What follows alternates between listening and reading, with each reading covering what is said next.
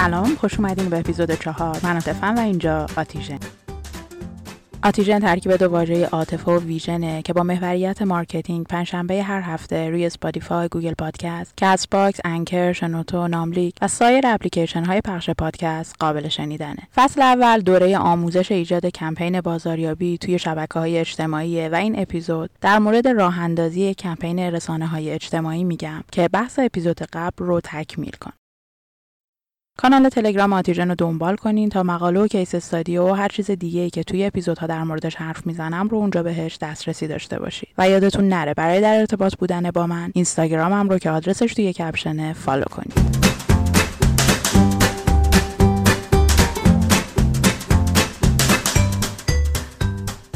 زمانی که می‌خوایم یه کمپین توی social media راه اندازی بکنیم اولین کاری که باید بکنیم اینه که فکر کنیم که هدف کمپین چیه. قبلا چی کار کرده چی نشده کمپین های دیگر رو بررسی کنیم و عملکرد کلیمون رو توی social media در گذشته فکر کنین که مخاطبتون کیه که در تلاشین بهش برسین و از چه تاکتیکی برای رسیدن بهش باید استفاده کنین. به کارهایی که دیگران تو این فضای مشابه انجام میدن هم نگاه کنین و ببینین چی کار کردن و اینکه واقعا می‌خواین اونا رو کپی کنین.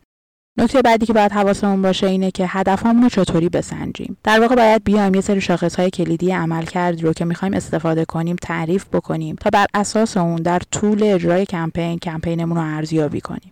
ضمنا باید یادمون باشه یه سری دیتا هایی رو به صورت بایگانی داریم که باید اونا رو بررسی کنیم و ببینیم برای تبدیل شدن به محتوا می‌تونیم از اونها استفاده کنیم البته که باید با اهداف کمپین و اون تصور قالبی نمونه اولیه مخاطبانمون هم مقایسش بکنیم و مطمئن بشیم که همه چیز در یک راستاست.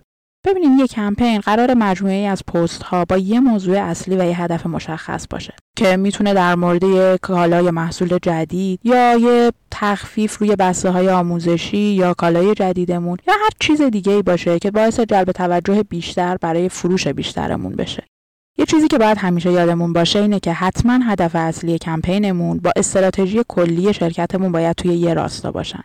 بعد مطمئن بشیم که همه پست هایی که می‌ذاریم call to action لازم رو دارن.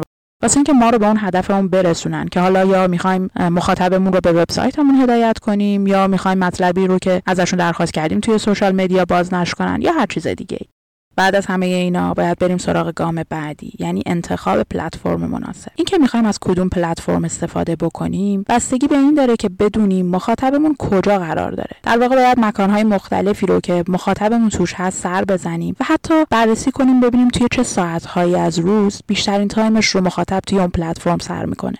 در واقع باید بدونیم دقیقا در حال حاضر مخاطبمون کجاست و به چی فکر می‌کنه. و یادمون باشه اون چیزی که توی یه پلتفرم خوبه لزوما محتوایی نیست که واسه همه پلتفرم ها مناسب باشه. مثلا توی فیسبوک که یه مکانیه که افراد عموما به صورت personal وارد میشن یه محتوای عاطفی چیزی که روی افراد موثر باشه و یه محرک کافی باشه بیشتر از هر چیز دیگه ای جواب میده. در حالی که توی توییتر سری مکالمات سریع و به موقع رو باید داشته باشیم این چیزی که مخاطب بیشتر از همه توی توییتر دنبالشه. یا وقتی که کاربر یوتیوب رو باز می‌کنه در واقع توی یه حالت روحی انفعالیه که می‌خواد حواسش پرت بشه و فقط استراحت بکنه. پس باید حواسمون باشه محتوایی رو تولید بکنیم که در اون لحظه بتونه مخاطبمون رو گیر بندازه و مخاطبمون رو دنبال کنه. یا اینستاگرام یه پلتفرم واقعا همه کار است که می‌تونه الهام بخش باشه و می‌تونیم داستان شخصی خودمون رو به یه شیوه جذاب بیان بکنیم برای اینکه همواره مخاطبمون رو درگیر مطالبمون بکنیم.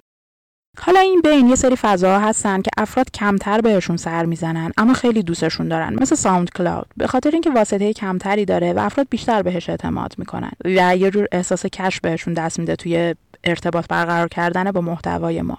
در واقع اونجا نسبت به تعامل با ما مخاطبمون احساس مالکیت بیشتری داره. پس باید حواسمون باشه که هر بار که داریم تولید محتوا می‌کنیم می‌خوایم از کدوم پلتفرم استفاده کنیم و چه چیزی رو می‌خوایم به مخاطبمون انتقال بدیم و از اون چه درخواستی داریم. توی راه اندازی یک کمپین سوشال مدیا سه تا نکته رو باید همیشه حواسمون بهش باشه. اول از همه این که به جای کاربر فکر کنید. ببینین قبل از هر چیزی هممون کاربریم. همه ما مصرف کننده سوشال میدیاییم. اگه می‌خواین یه مطلب خوب بسازید از طرف کاربرتون به اون فکر کنید. بعد از اون همیشه اهدافتون رو بدونید چیه. کلیه مطالب باید یه هدف داشته باشن و بدیهیه که همه کمپین ها هم هدف دارن. بنابراین با یه هدف محتوای معنادار ایجاد کنید توی هر پلتفرمی که می‌خواین کار کنید. و در آخر اینکه واقعا مخاطبتون رو خوب بشناسید. خودتون رو به جای اون بذارید و محتوایی رو ایجاد کنید که اگه شما جای اون بودین در موردش با یک نفر تا چند نفر دیگه صحبت می‌کردید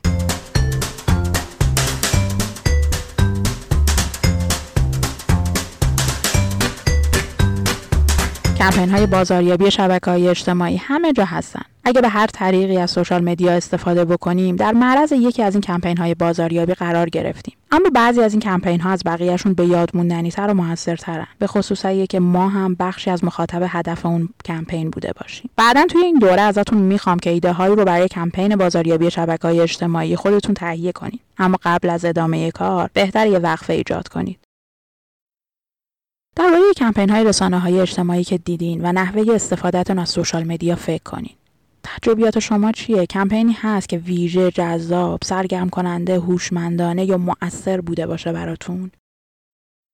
وقتی که دارین از social media استفاده می‌کنین چه عواملی باعث میشه که بیش از گذشته توی اون social media بمونین یا چی باعث میشه که شما یک پستی رو انتخاب بکنید روش کلیک بکنید و درگیر بشین با اون محتوا نظراتتون رو برام به اشتراک بذارید مثال بزنین و اگه تونستین لینک مثال هاتون که در مورد کمپین ها هست رو هم با همون شیر کنید.